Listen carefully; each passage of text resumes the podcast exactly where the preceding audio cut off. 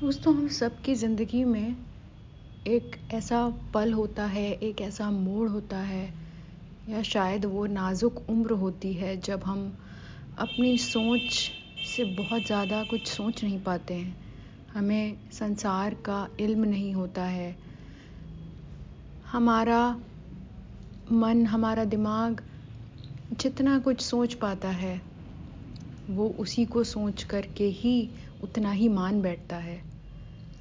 अक्सर बचपन में हम जो चीज़ों को लेकर बहुत ही हैरान, बहुत परेशान होते थे। रात रात सो नहीं पाते थे। आज वो चीज़ें जब सामने मुकम्मल होती दिखती हैं तो दिल को बहुत सुकून मिलता है। और अच्छा लगता है ये सोचकर कि जिन बातों के बारे में हम सोचते थे कि वो शायद कभी हो भी पाएँगी या नहीं, वो आज हमारी आँखों के सामने है। सोच के देखिएगा।